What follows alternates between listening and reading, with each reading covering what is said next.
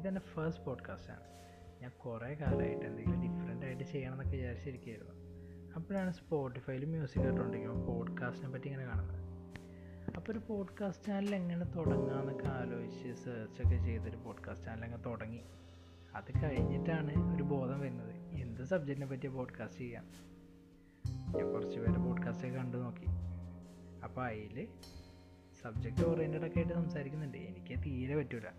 ഒരു സബ്ജക്റ്റിനെ പറ്റി മാത്രമേ സംസാരിച്ചുകൊണ്ടിരിക്കുക എന്ന് പറഞ്ഞാൽ ഞാൻ പിന്നെ ഫ്രീ ആയിട്ട് എന്റെതായ രീതിയിൽ കുറച്ച് കാര്യങ്ങൾ പറയാമെന്ന് വിചാരിച്ചു. കുറച്ച് റിയൽ ലൈഫ് എക്സ്പീരിയൻസ് എക്സാമ്പിൾസ് പിന്നെ ലവ് സ്റ്റോറീസ് അങ്ങനെ ഇൻട്രസ്റ്റിംഗ് ആയിട്ടുള്ള കുറച്ച് കാര്യങ്ങൾ പറയാമെന്ന് വിചാരിച്ചു. അപ്പോൾ ഫസ്റ്റ് പോഡ്കാസ്റ്റ് ആണല്ലോ. ഒരു ചെറിയ കഥ പറയാമെന്ന് വിചാരിച്ചു.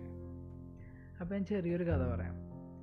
ഒരു ദിവസം മോർണിംഗിൽ അമ്മ എന്റെ അടുത്ത് വന്ന് പറഞ്ഞു വൈകുന്നേരം അമ്മ ഡ്യൂട്ടി കഴിഞ്ഞ് വരുമ്പോൾ അമ്മയുടെ ഫ്രണ്ടും ഫാമിലി ഓസ്ട്രേലിയയിൽ നിന്ന് വന്നിട്ടുണ്ട്. അവരെ പോയി കാണണം എന്ന് പറഞ്ഞു. ആയിക്കോട്ടെ. വൈകുന്നേരം ആയപ്പോൾ തന്നെ അമ്മ എന്നെ വിളിച്ചിട്ട് പറഞ്ഞു അമ്മ വരാൻ കുറച്ച് ലേറ്റ് ആവും അപ്പോൾ എന്നോട് നേരത്തെ അങ്ങോട്ട് ചെന്നോളാൻ പറഞ്ഞു. അമ്മയുടെ ക്ലോസ് ഫ്രണ്ടാണ് ചേച്ചി. ചേച്ചിയുടെ കല്യാണം കഴിഞ്ഞിട്ട് ഓസ്ട്രേലിയക്ക് പോയത്. ഞാൻ വീട്ടിലേക്ക് ചെന്നപ്പോൾ ചേച്ചി ഹസ്ബൻഡും ചെറിയ മോളുണ്ട് ആ മോളെ ഞാൻ ആറ് മാസമായപ്പോൾ കണ്ടിട്ടുണ്ട്. ഇപ്പോൾ രണ്ടര വയസ്സായിട്ടുണ്ട്. അപ്പോൾ ഞാൻ അപ്പോൾ കാണുമ്പോൾ ഭയങ്കര ചബ്ബിയാണ് ഭയങ്കര തടിച്ച് കുട്ടിയാണ് കുട്ടി. ഭയങ്കര രസ ചിരിയെ കാണാൻ. ഞാൻ വന്നപ്പോൾ തന്നെ എന്നെ നോക്കി ചിരിച്ചായിരുന്നു.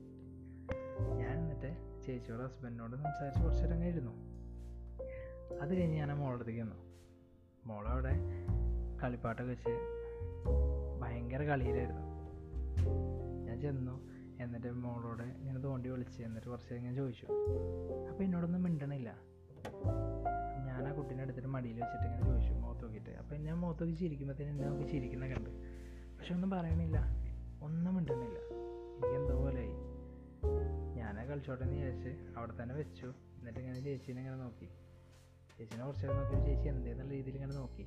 പിന്നെ ഒന്നുമില്ല എന്നുള്ള രീതിയിൽ അവിടെ ഇരുന്നു. ഇനിയിപ്പോൾ എന്താ സംഭവം? കുട്ടി മിണ്ടണില്ല.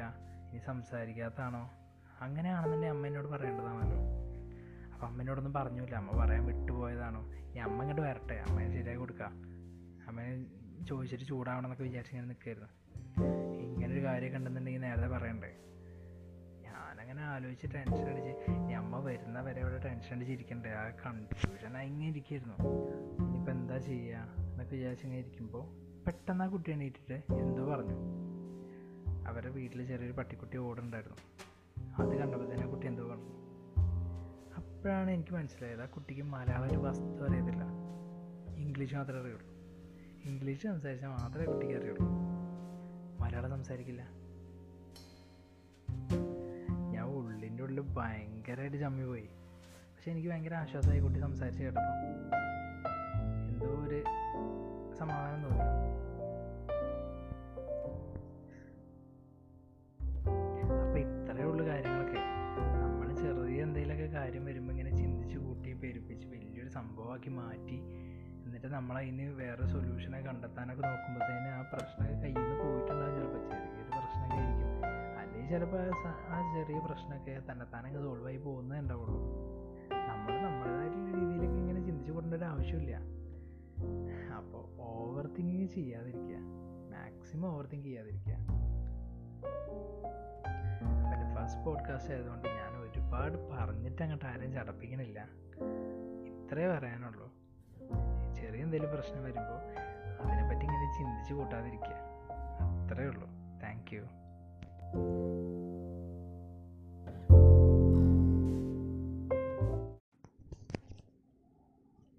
ഹലോ ഗായ്സ് ഒരു ദിവസം എന്റെ ഫ്രണ്ട് ഒരു കാര്യം ചോദിച്ചു എന്നോട്. ഞാൻ പറഞ്ഞു അതിന് പറ്റിയ സാഹചര്യമല്ല സിറ്റുവേഷൻ അതല്ല.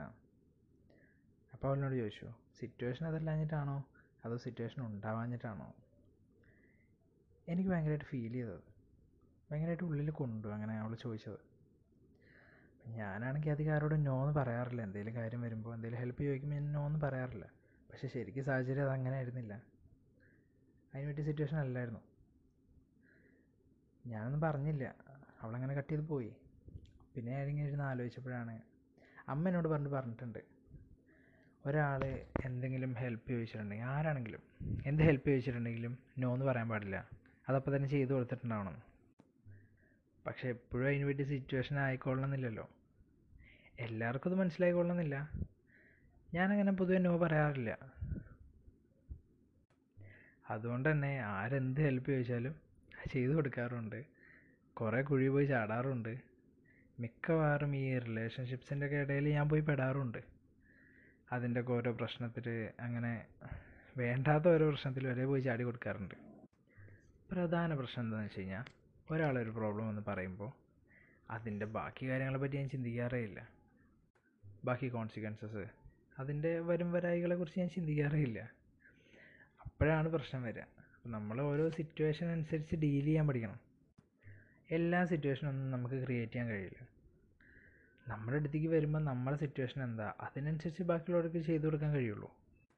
ചിലപ്പോൾ നമുക്ക് ലിമിറ്റേഷൻസ് ഉണ്ടായേക്കാം അതുകൊണ്ടാണ് ഞാൻ ഇതുവരെ ആരോടും നോ പറഞ്ഞിട്ടില്ല. പക്ഷേ ഒരു പ്രാവശ്യം ആ സിറ്റുവേഷൻ അങ്ങനെ അല്ലാത്തതുകൊണ്ട് ഞാനൊന്ന് നോ പറഞ്ഞപ്പോഴത്തേനും ബാക്കിയുള്ളവരിങ്ങനെ റിയാക്ട് ചെയ്തു. അപ്പോൾ എനിക്ക് ഭയങ്കര വിഷമമായി അത്. അതുകൊണ്ട് തന്നെ ഞാൻ ചെറിയൊരു കാര്യം മാത്രമേ പറയുന്നുള്ളൂ. എല്ലാ സിറ്റുവേഷൻസും നമുക്ക് ഉണ്ടാക്കാൻ കഴിയില്ല. Not all situations can be created ചില കാര്യങ്ങൾക്കൊക്കെ നമുക്ക് സിറ്റുവേഷൻസിനനുസരിച്ച് നോ പറയേണ്ടി വരും. അത്രേ ഉള്ളൂ.